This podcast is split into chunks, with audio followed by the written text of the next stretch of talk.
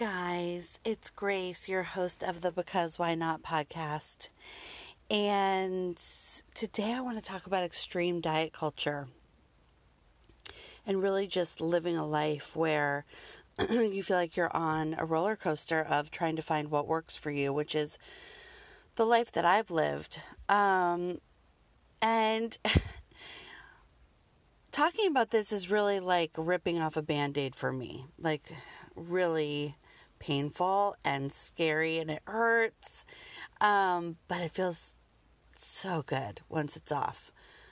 This is a topic that has just plagued me dieting um, for my whole life that I can remember. And, you know, now that I'm much older and so much more confident and body confident, I feel like I can really talk about it sort of as it relates to me.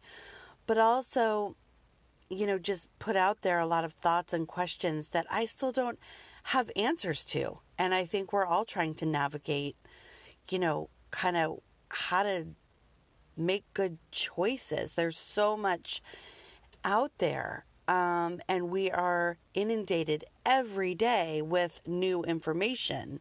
Um, you know, whether or not it's that coconut oil is going to save your life and you need to slather it on your body and put it in all your food, or the next day coconut milk or rather coconut oil is is toxic and bad for you, or you know that kale is a superfood.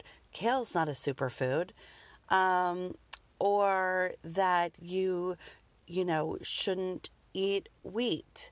Um, wheat is the worst thing you can put in your body or that you should be doing keto and just eating high fat all day, every day. Like, you know, it, oh, it's so confusing. It's so much. Um, now, there's you know so much focus on a plant-based diet and um, certainly always we hear about eating less sugar and i will say for me that's sort of where i've landed is this sort of pseudo vegan plant-based um, I say pseudo because I still eat eggs and I don't know what that's called. I was going to say octogenarian, but I don't think that's it. I think that's when you're 80. Um, but you know, Maddie and I have been eating largely vegan or plant based since November, but I never gave up eggs. And he had some arguments for me about why not eating, why not to eat eggs. And then I listened and read to a ton about why to eat eggs. And so my point is that there's so much information out there. So much of it is conflicting information. People who are, you know, apparently powerhouses in the wellness industry are even giving different information than the next person. So it's hard to know who to believe when everyone is seemingly well educated and well informed and knows what they're talking about. Um, so, I mean, making good choices right now feels like there are 400 things to pay attention to. And how are you supposed to do them all at one time while also trying to feed your children and give them things that are healthy while knowing that they are also growing human beings. And it's just a lot to sift through. I find it so confusing and so overwhelming. And there are days where I feel completely on top of it and like, you know, I got this. Like, I am putting good things in my body. I'm a great grocery shopper now. Like, I'm making good things for my kids and my family. But you know what? I still have the same issues I have always had, which is that, as I've mentioned before, and I'm an emotional eater. So even if I'm making all the great choices and have a refrigerator that looks really healthy and I don't eat fast food and, you know, I eat tons of vegetables and, you know, all that kind of stuff. Like, we have a quote unquote healthy household. I am still an emotional eater and I still will hide in the pantry and eat a box of cookies if they're there in like less than five minutes, you know, just to like not feel what I'm feeling. Um, and that doesn't go away with any kind of diet. That's about or or lifestyle or eating plan. Um, you know, that's that's uh, psychological stuff. Obviously, that's stuff that is so so deep seated, and that um, I'm really trying to work on because it's there for a reason. It's been a lifelong pattern, and while it's extremely difficult to change, I'm trying to wrap my arms around it and at least identify when I'm engaging in those behaviors and try and make a different decision or know that like there are going to be days where I have to I, I have to eat cookies. Like I, I, I have to eat cookies or chocolate. It's the only thing that's going to make me feel better. I love sweets. I'm a total sugar addict. I use it like it's a drug. You know I'm I'm learning so much about sugar addiction as I've um, become sober curious and haven't been drinking because I've I've realized that a lot of my um, alcohol cravings before were probably sugar cravings and emotional cravings for wanting to um, you know, shove something into my mouth and into my body to just make me feel better in that instant. I wasn't really tasting all of the bottles of rosé I was drinking. I mean, maybe the first glass, but I just wanted to like check out and like, you know, not be feeling everything all the time. And it's the same behavior when I'm shoveling cookies into my mouth because it allows me to just not feel. I'm not tasting what I'm eating, right?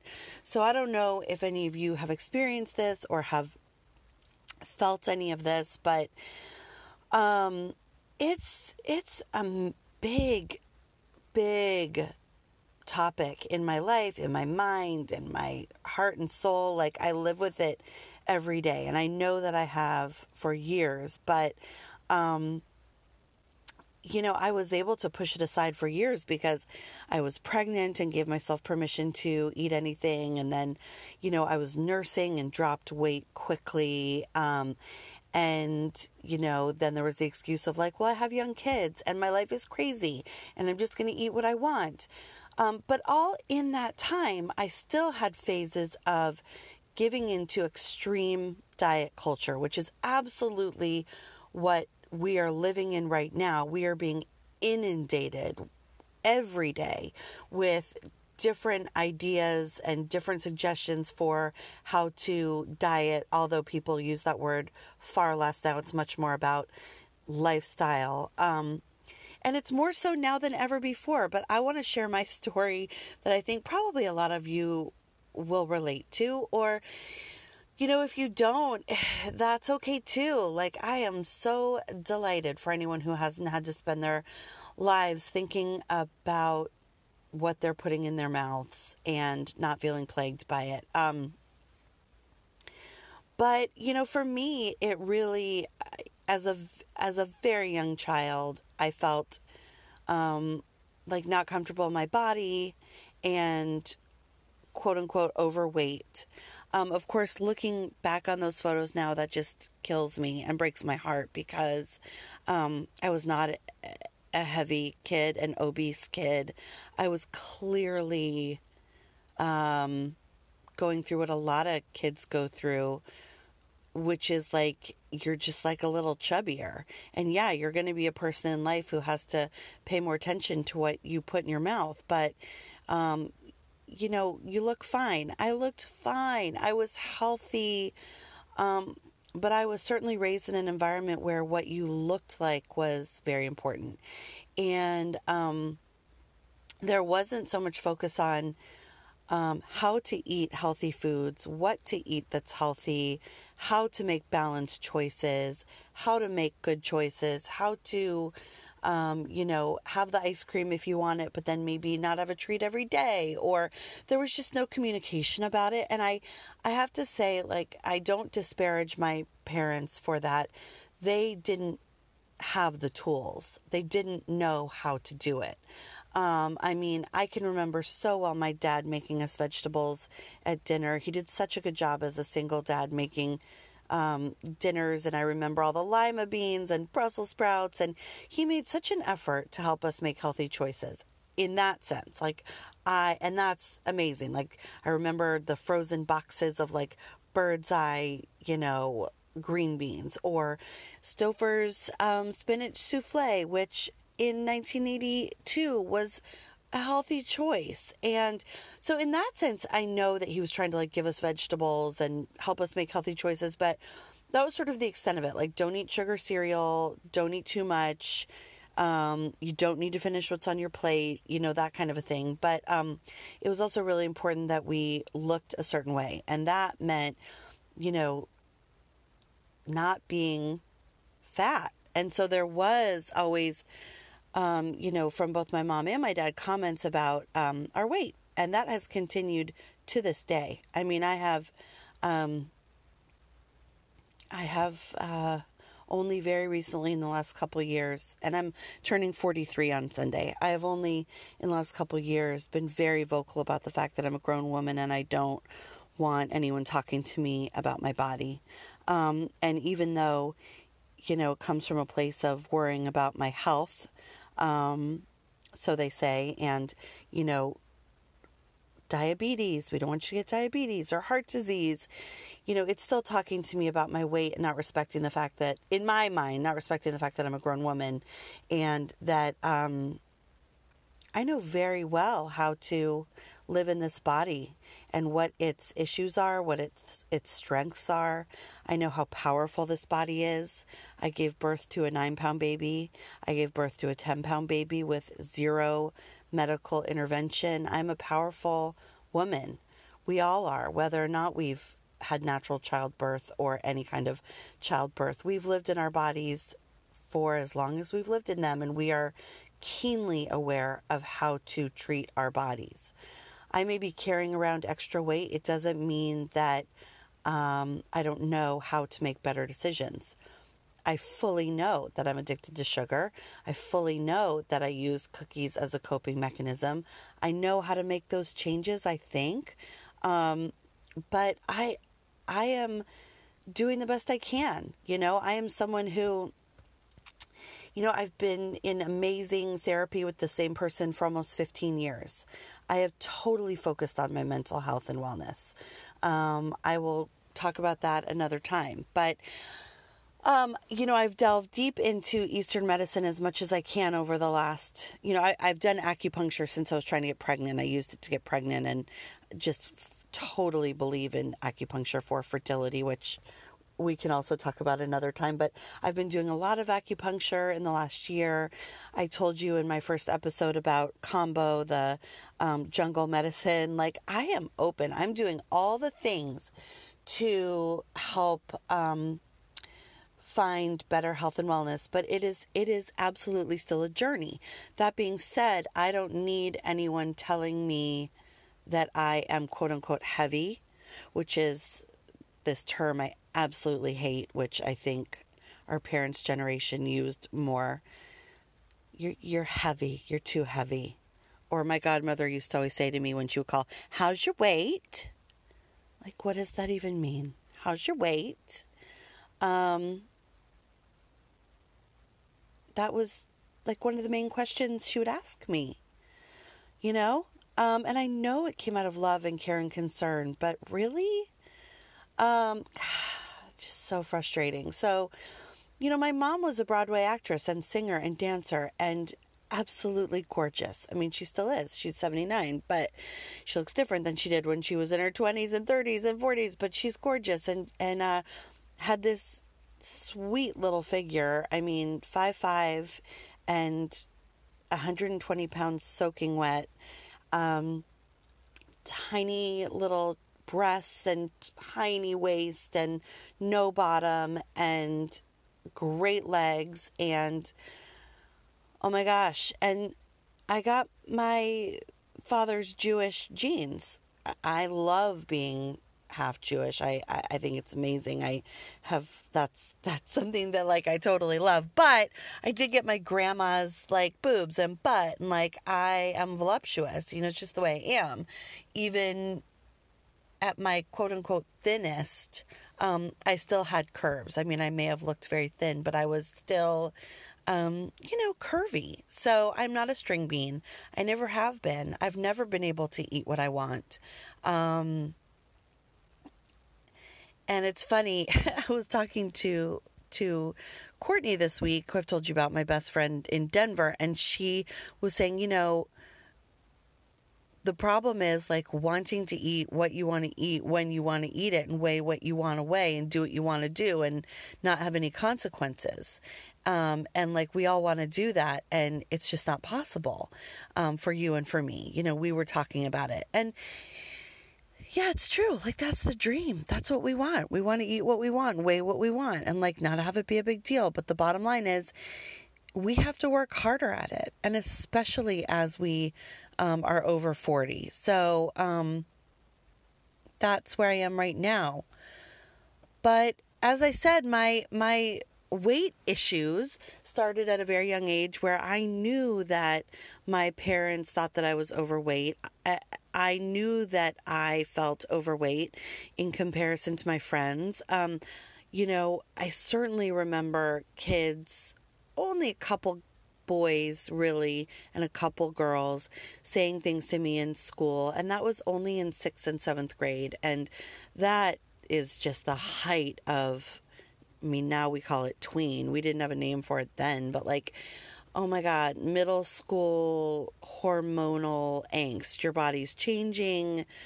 You're like just awkward, like puffy and no waist and like no boobs, or like maybe there are girls who have big boobs and are getting their periods. And, you know, and I remember girls in sixth grade who were actually my good friends saying to me, You would look so pretty if you just lost some weight. Like, you have such a beautiful face. Um, and then one boy, um, Paul Gilden, saying to me in seventh grade Spanish class, calling me gorda, which of course means fat. And, um, you know, and those things stick with you. Like, it's awful. No one wants to be called gorda by a cute boy. Like, you want cute boys to think you're cute. Um, yeah, it was awful. And I can't tell you how many times I got the like, you have such a pretty face, you know? And I think heavy, overweight, fat girls, now now women and girls call it fat, which I think is great because they are just embracing it. And I don't know if I'm that powerful yet, but you know, that is a thing that fat women talk about is like this focus on like your pretty face and like, oh, you could be so pretty. And what got me thinking about this actually and feeling ripe for this conversation is that last night I started watching a show on Hulu. It's a Hulu original series called Shrill, starring Aidy Bryant from Saturday Night Live, who is the quote unquote heavier castmate. You know, she is hilarious and fabulous. And yes, super pretty face. And this show is about this young woman, like clearly in her 20s, navigating her life and, you know, her job and um, her dating life and sex life and her own struggles with her body and her relationship with her mom, who always wants her to lose weight. And that's very clearly a very deep um, conversation, like deep issue with her. Um, and, you know, the first scene of the first show is her being in a coffee shop and her looking at like a poster on a community bulletin board for someone who's like a health guru, this skinny, beautiful woman, like kicking pizza to the curb in the picture.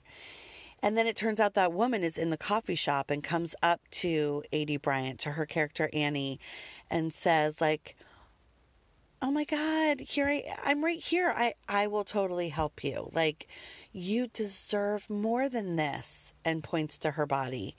Um, you have such a beautiful face. You could be so pretty if you just lost the weight.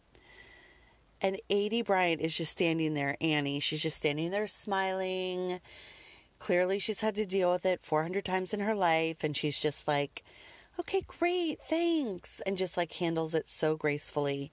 Um, and then the barista like compares her to Rosie O'Donnell and is like, "Oh, you're so funny. You look like Rosie O'Donnell and you sound like her too." And like the point is that immediately you see her out in the world with people talking to her openly and freely about her body and about her weight and the way she looks as if it's their right and they have the you know freedom to talk to her about her body because she's fat. And that's not okay. That it's just not okay.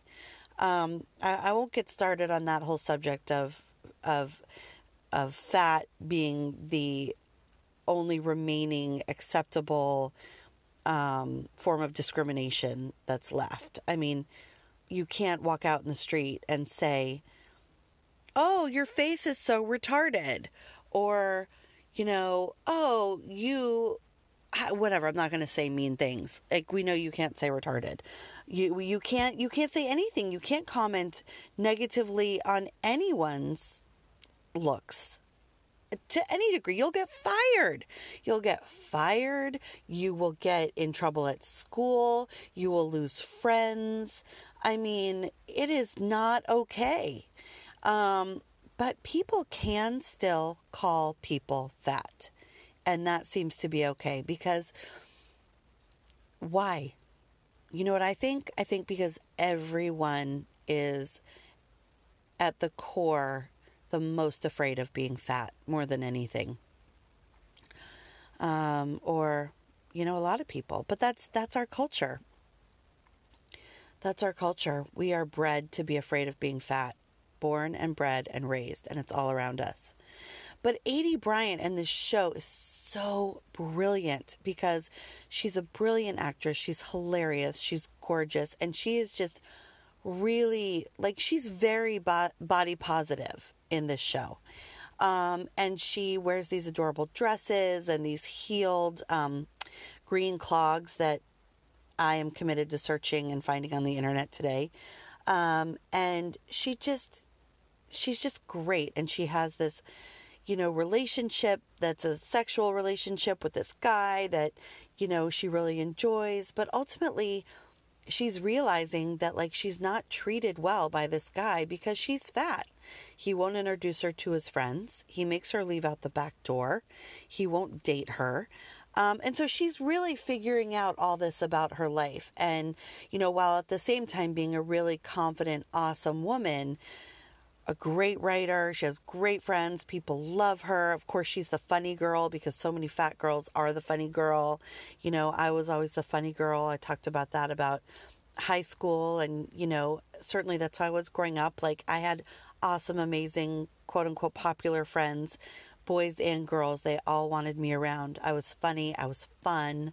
Um, but anyway, so Annie, Aidy Bryant in the show Shrill on Hulu, you've got to watch it. I'm only three episodes in, but I was crying at the end of the third episode and I wasn't feeling pain. It wasn't that I was feeling sad or like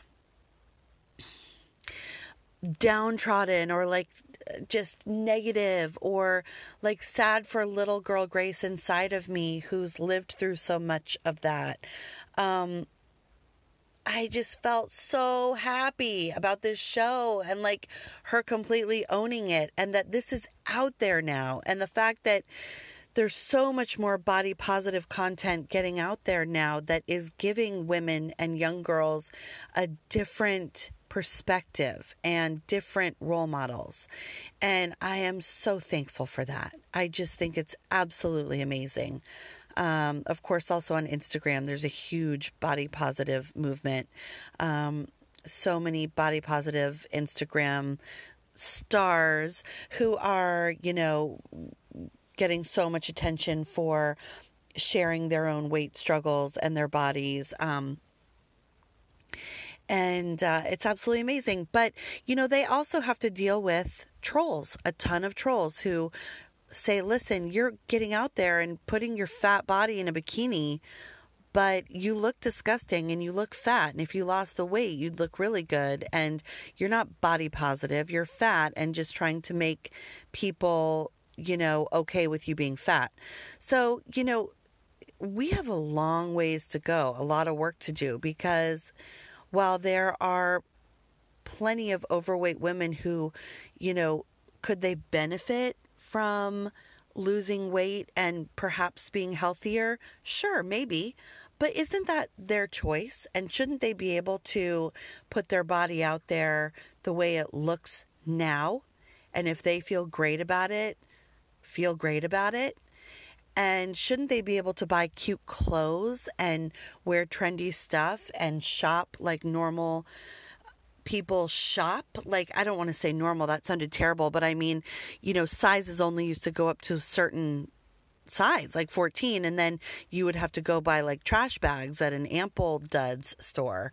Um, you know that's what it was called in Denver growing up, ample duds, and and fat girls want to wear trendy, cute clothes. They don't want to wear moo and so that's why I think it's super amazing that there are stores like um, ASOS um, who sell um, clothing for sizes 14 um, and up, and you know just so many good clothing stores.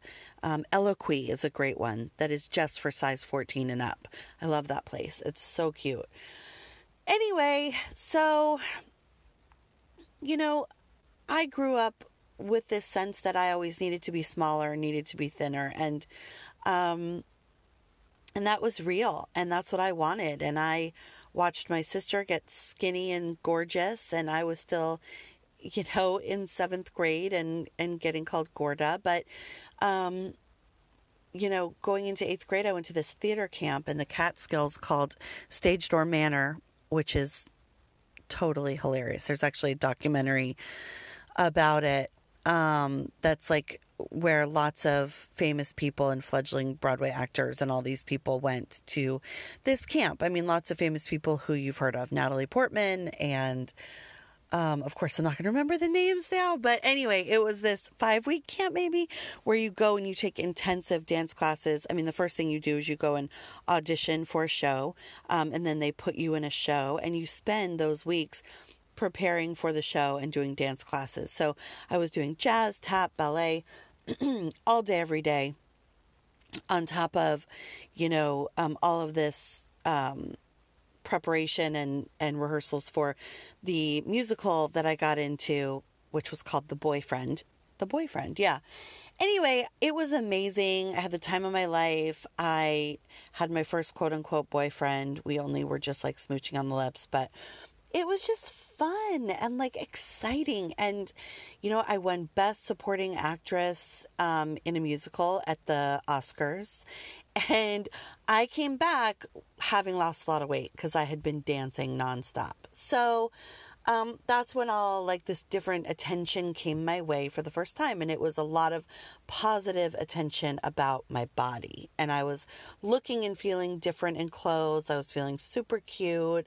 I discovered makeup. I started doing, you know, more fun dance classes. I had always danced, but started doing hip hop classes and, you know, just way more like out there, like psyched to be in my leotard you know, getting different kind of attention from boys, you know, different kind of attention from everyone because of the way I looked. And so I kept that going, you know, I kept it going. And in ninth grade, um, I was deep into dieting already. Um, Slim Fast was a huge thing then, and it came in cans. And I would um, get my mom to buy the cans, and she was totally fine with that. And, um, you know, my mom wanted us to look good and be thin and feel good about our bodies. Um, it was all about vanity, though, not how you're feeling inside. It was like, you know, you're looking good in your clothes, kind of a thing. Um, so I would bring Slim Fast for lunch in ninth grade, and that's what I would eat. And,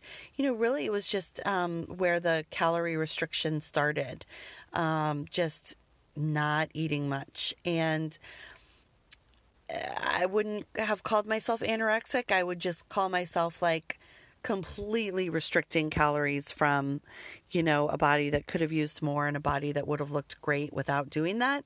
But um, I kept myself thin and I got a lot of good attention and I liked it.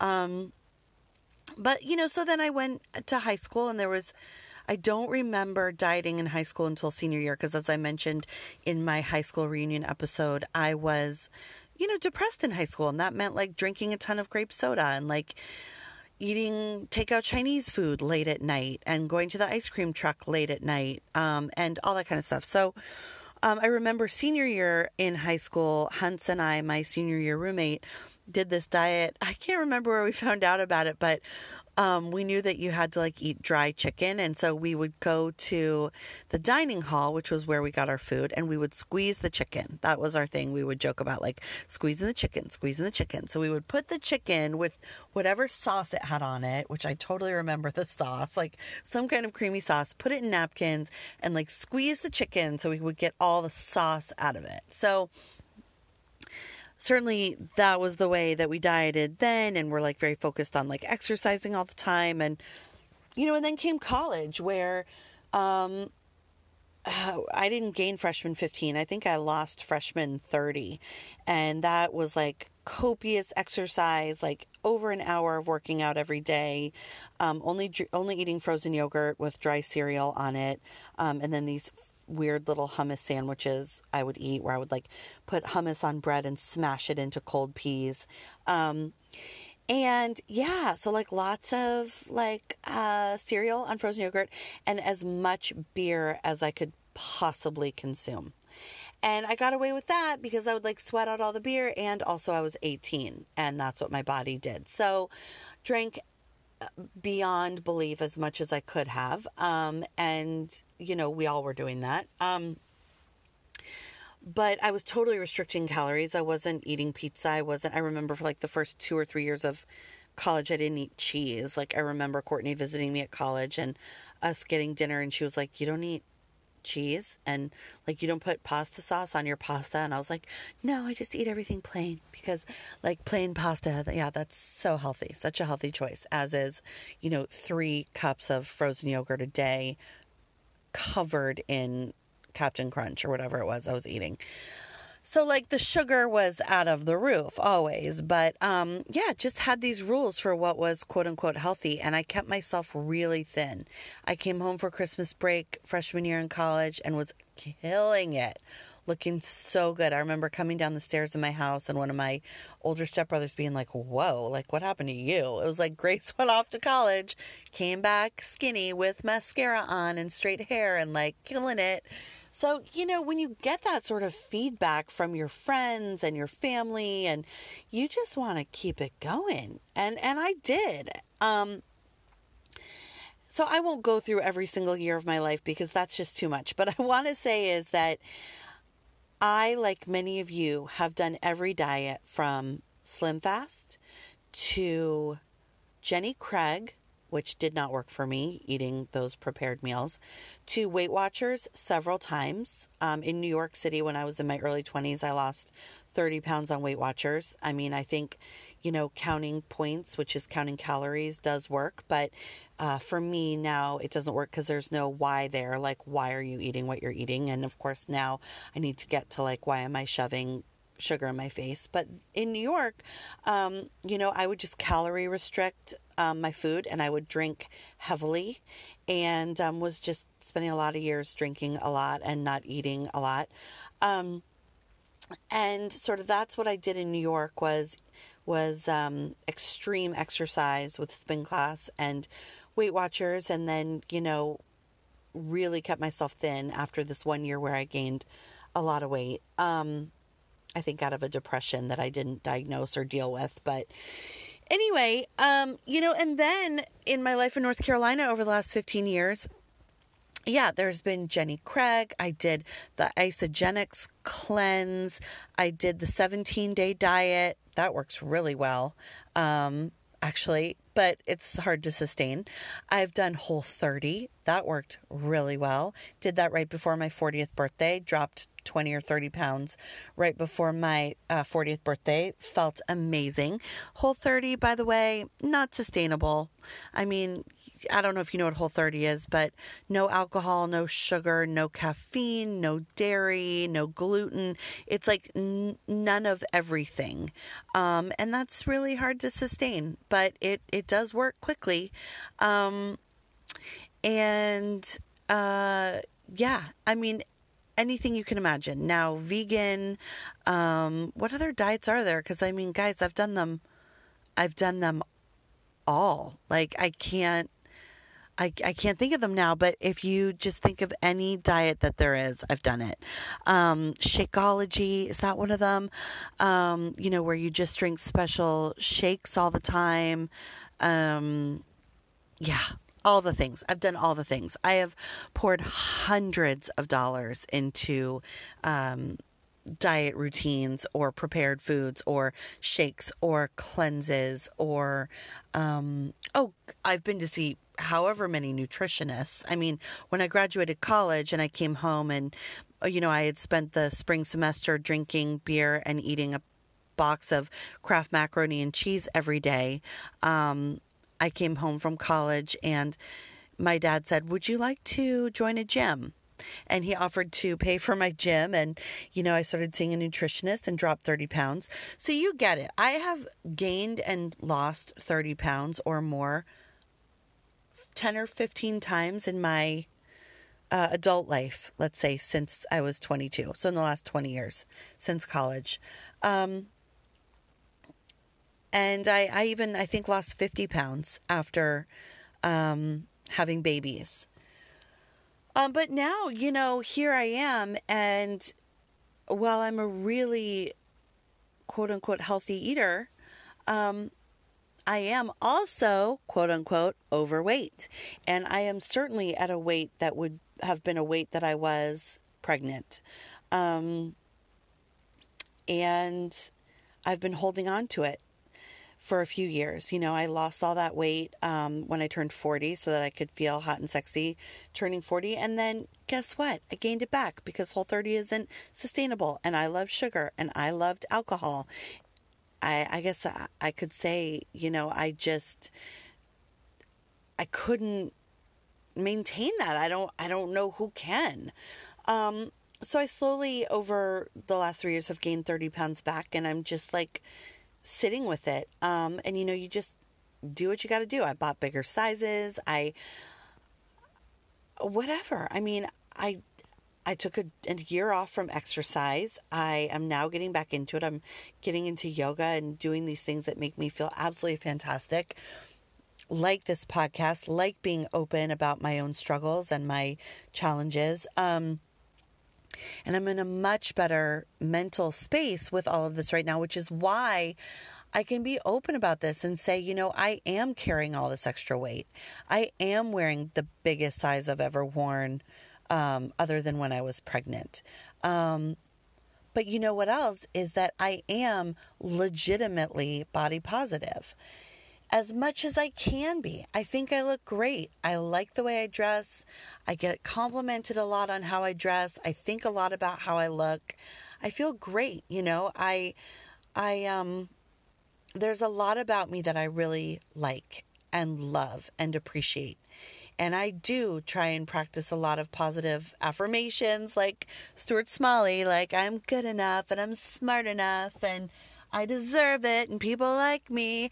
Um, you know, and I look at my body in the mirror, which is totally different than how it was before I had kids. And there are times where it's really tough to take, but most of the time I look at my stomach and I go, listen, you had two very large, very healthy baby boys. And would you give them back to have a flat, unscarred stomach? No. Obviously, the answer is no. It will always be no.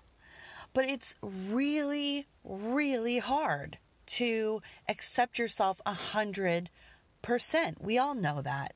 Um, even the most quote unquote perfect looking or average slash normal sized um, person has bones to pick with their own looks. They are always going to find something wrong with them, like their hair's not thick enough, or, you know, my hair is curly and thin. I wish it was straight and thick and full like my mom's, but my mom always wanted curly hair. Um, you know, I've got big boobs. My mom wishes she had big boobs. Um, you know, whatever it is, like there are always things that we're going to want that are different. Um, you know, and I just try as hard as I can to speak positively to myself. And I think that is extremely important. Whether you're at your heaviest weight or you are in the throes of extreme diet culture where you are giving into calorie restriction or, you know, being on a cleanse or whatever it is for you, positive self talk is so, so, so, so important um, and and getting to the why of why you are doing this diet, why you want to lose the weight. Who's it for? Is it for the woman at the coffee shop who thinks you're fat and thinks you need to exercise? Or is it for you? Like, do you want to feel better in your own body? So here's where I am, turning 43 in five days here. Um, it's it's for me and it's for my boys. My husband has loved me and been with me at every size and shape that you could imagine me. Um, tight body, you know, tight, thin, fit body in my 20s. Um, and in college and before our wedding, um, and soft, mushy post baby body, leaking milk everywhere, um, and soft, fleshy body now. Like he is so okay with it no matter what shape or size my body comes in. And I believe that because I see the way he looks at me. And I feel the same way about him. Um, if anything, we want health for each other. We want each other to be healthy, as healthy as we can be, so that we can live a long time for each other and for our children. And so that's where I am now is that I want my kids to have a mom for as long as they can have a mom. I want to be around for my grandkids. And I know that heart disease is a major killer of women, and I want to have a healthy heart. And I know that um, belly fat is a big contributor to heart disease, and that's where I carry my weight by and large. And so that's why I'm really focused now on losing some weight and getting rid of belly fat and exercising more and um, putting the right things into my body. Also, because I want to set an example for my kids. You know, I want them to see that I'm leading by example with what I eat and that mommy and daddy are active and, you know, daddy's at the gym all the time or playing golf and that I'm always at yoga, and, you know, or doing exercise classes or that we get out and play baseball with them. And, you know, they need to see us lead by example. Um, also, you know, this is like the hard part, but like, I don't want my kids to have a fat mom. Like, I don't want them to wish that I looked different. And that is dark and deep. Like, that's hard to say. Um, you know, my boys love me so much and they are the sweetest. And, but you know, out of the mouths of babes, like they just say what's on their mind. I mean, Court is the one who's always been like, Mommy, you're so beautiful. You're so beautiful. He would just say that all the time, which is like the cutest thing in the world. And Than just calls it like he sees it. I mean, he'll be like, um, Mommy, you have a fat bottom. Um, or Mommy, you're, you, you, ha- you're just like a little fat is what I'll say and I'll and and we have these conversations like that's not a nice word to use about anyone.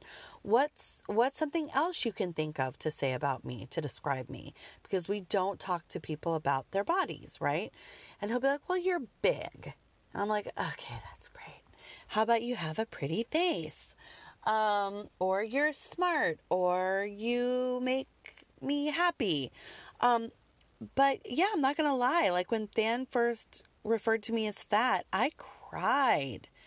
Oh my God, I cried. And Matt was great. And we had a conversation with him about how it's not a nice word and you don't comment on people's bodies and it hurt mommy's feelings. And yeah, I mean, that was gut wrenching. And so there I was as a grown up having someone who I created call me something that like a cute boy in school called me. Um, more than once, I'm sure. I think I probably blacked it out, but um, that was really painful. Like that, this is happening in this part of my life that's so beautiful and wonderful. Um, but I've given birth to boys who um, still have that language, and it's in our culture. And I need to teach them immediately how to speak to girls and women and how not to, or to boys as well. But um, also because you know my boys are going to struggle with their body bodies in their own ways. Um, you know, it's it's real. Like it, it is it is genetic. We are we are fighting our genes, and I do believe that. Maddie and I both are. And then we came together and had gorgeous babies with beautiful faces and eyes. Um, they're going to have to have their own body issues, and that's just the way it is. But that's why we have to keep them active um, and lead by example. So, uh, there, there's so so many so many layers to this. Um, I want to just give a shout out to the amazing author Roxane Gay, who, if you don't know, look her up. She, um, she's an author. She is a teacher. She's um, written all kinds of books and essays. Um, she wrote something called Bad Feminist, which is apparently amazing, which I haven't read, but I have been reading her memoir called Hunger, um, where she talks about being a fat child and a fat woman and she she uses the word fat. She says i don't like to use the term overweight because it implies that there is a correct weight that one should be. Um, and i love that. You know it's it's hard for me to embrace the use of the word fat because we've always um, learned that it's a bad word and you just heard me say i taught my boys not to use that word and not to say it and so obviously, I'm in conflict. I don't think they should be calling their mom fat. I don't think they should be calling themselves fat. I don't think they should be calling kids at school fat. But do I think that a grown woman can call herself fat and take ownership over her body and call herself whatever she wants? Yes. Um, but I think the journey needs to also be about um, doing what feels right, you know, so that you are feeling like you can love yourself no matter what size you are and that you're not calling yourself fat in a negative way and that you're not being um, self effacing and derogatory towards yourself. Um, this is all really emotional. It's super emotional for me. Um, these are these are the things that make me want to hide in the pantry and eat cookies and shove food into my face, and I do. I do. I mean, I'm I'm working through that, you know. I I started doing this program 2 weeks ago because I'm always doing something.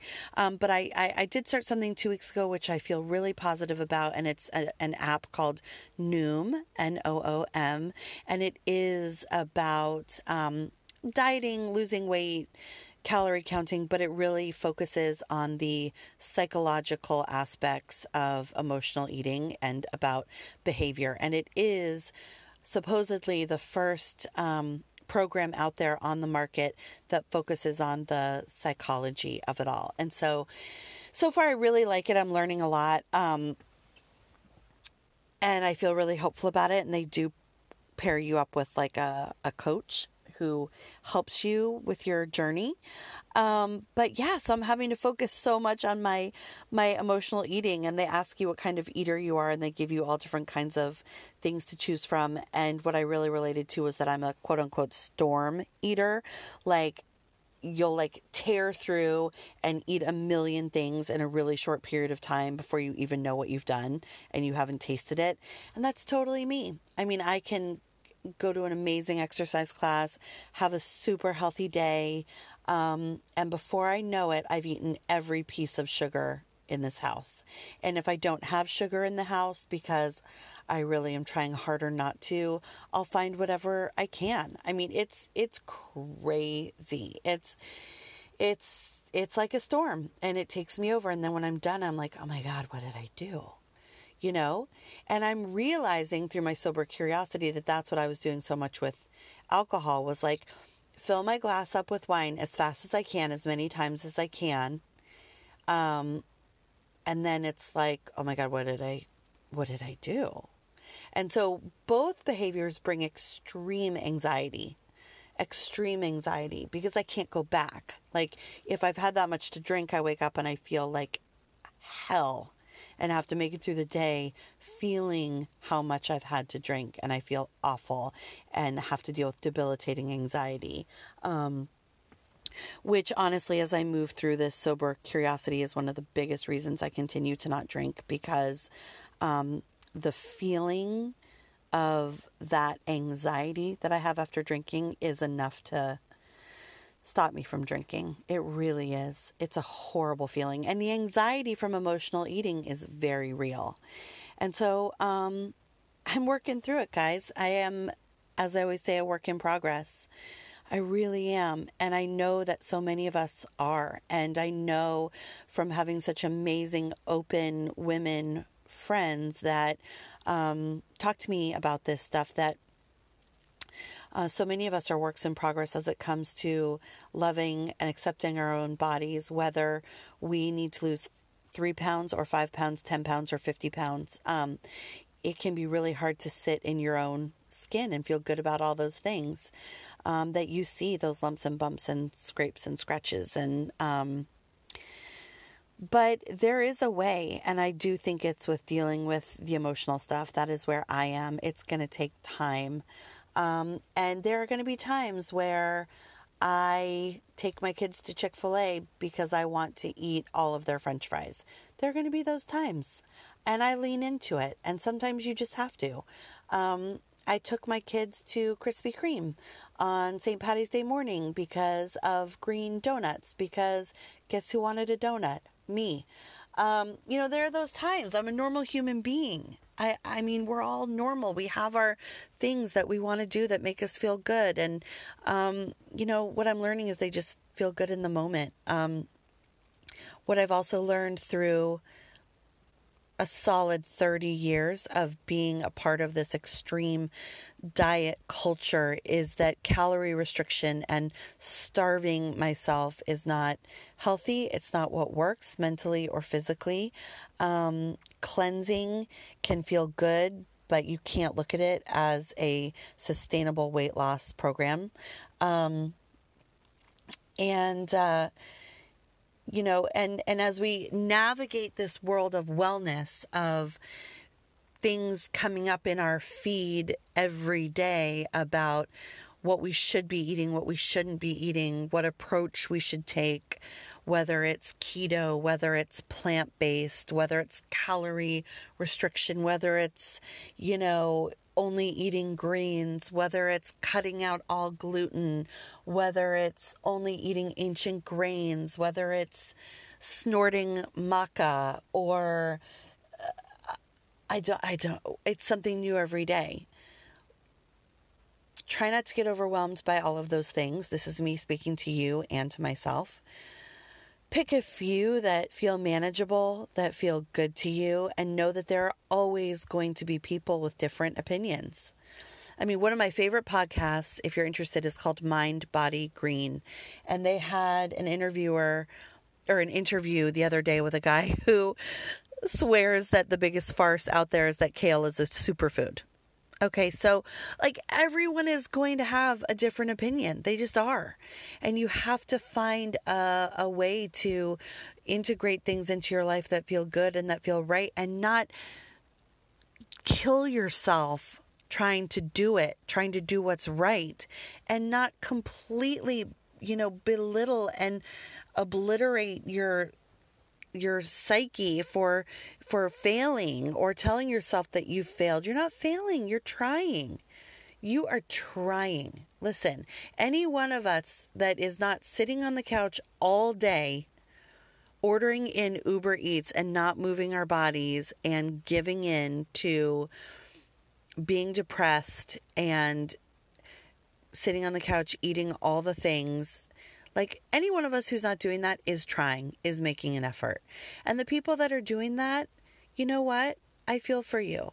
I send you love and light because I know how it feels to be in so much pain that you don't feel that there's a way out and that you don't know where to begin. And if what you need to do is sit on the couch and eat all the things today until next week, until next month, um, I just hope that you can find a way to find something that um, gets you excited about about getting up and moving and and even walking 10 minutes a day is helpful um, I have to peel myself off the couch plenty of times a week to go get fresh air and walk for 10 minutes a day, um, which really, really helps. So, listen, I know I talk about my health and wellness journey and taking deep breaths and taking ritual baths and self care. But I also want to say that as much as I'm good at those things and getting better, I am also um, failing miserably every day in some way. Um, and again, I don't want to focus on failing. I want to focus on being a work in progress. But whether it's uh, eating too much chocolate or um, going through the Dunkin' Donuts drive through to eat a secret donut that no one will ever know about um, that makes me feel better for five minutes until I feel anxiety, or whether it's um, you know, sneaking back down to the kitchen after everyone's asleep to go eat peanut butter and chocolate chips, whatever it is. I am a work in progress. I struggle with things every day. And I am putting this out there because I believe that many of you do too. And it's really hard to be alone in this. And that's why I'm so thankful to have friends that I talk openly with about this and about, um, you know, taking steps to change my behavior, feel the fear, and do it anyway. It's why I'm being open about my sober curiosity because um, my alcohol issues are are real. You know, my my relationship with alcohol is unhealthy, as is my relationship with sugar. So I am I am setting myself free. I thank you for allowing me to be vulnerable. I thank myself for allowing um, me to be vulnerable. And I hope you can take some time for yourself today, even if it's 10 minutes. Um, I am going to do a yoga class. I am going to go make myself a good smoothie. I'm hopefully going to have a funny conversation with a friend. Um, I'm going to go look for those fabulous green clogs that Aidy Bryant was wearing. You should watch that show. Look into Roxane Gay. She's brilliant. She also was just interviewed on the Bitch Sesh podcast about housewives. Um, they're doing some amazing interviews. They just did one also with Chelsea Handler, who um, has really made a turnaround and gone deep into her soul search, which is awesome. Um, so I'm sending you lots of love. Thank you for listening and um, be good to yourself. Say something nice to yourself in the mirror today before you go uh, eat the cookies in the pantry. Bye.